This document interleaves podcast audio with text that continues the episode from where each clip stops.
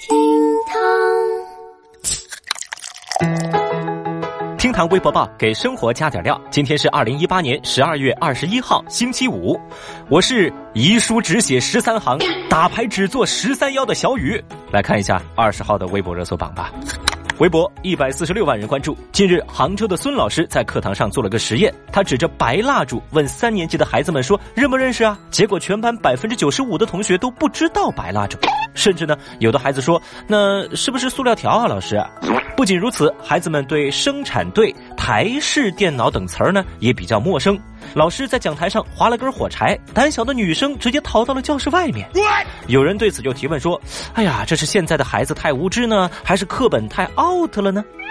其实啊，除了这两个选项啊，也有不少的网友认为，生活常识的东西书本是教不完的，为什么要去苛责小孩呢？当然，还有微博用户则表示说：“这个呀，只是时代发展的必然而已。”各位朋友，您对这个话题又怎么看呢？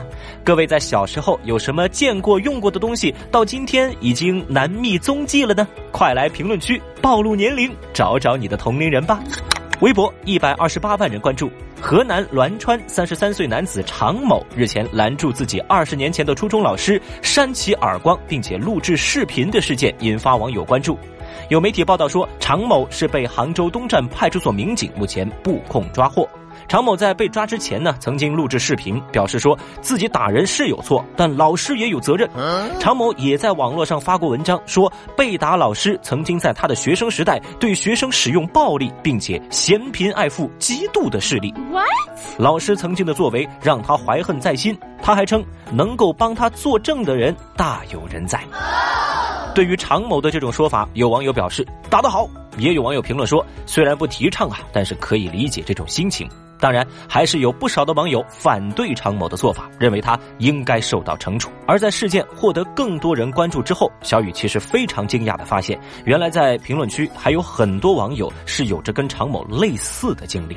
目前呢，我们还不清楚常某的说法是不是真实。如果真相就是如此呢，我也不认同他的做法。我当然理解常某的无奈，但是我在想，问题或许不仅仅在于二十年前那位嫌贫爱富的老师，或者说是二十年后这位滥用私刑的学生，因为只有在公立救济缺位的时候，一些过当的私立救济，才造成了今天这种局面。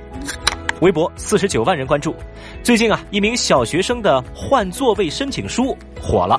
他写道：“说，老师，我申请和某某同学做同桌，我很喜欢他，我很佩服他，我认为爱情可以帮助学习。以前呢，爱情对于我是幻想，现在我想抓住他。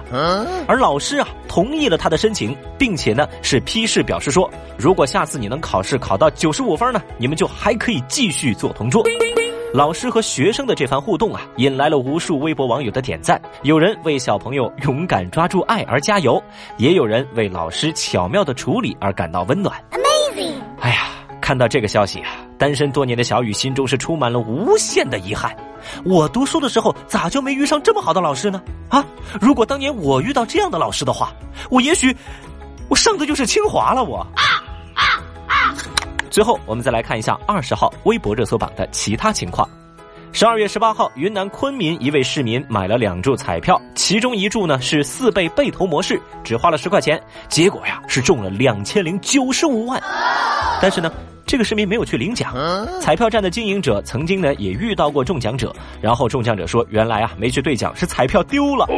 那这一次弃奖的数额啊，在中国彩票史上排名第二。这个消息也让二十六万微博用户感到嫉妒、心痛，也很遗憾。最近有媒体报道说，据吴奇隆和刘诗诗身边的密友透露，刘诗诗已经怀孕了五个多月，他们呢还没打算向外界公布喜讯。那紧接着热搜榜上出现一个消息说，吴奇隆的妈妈证实刘诗诗怀孕了。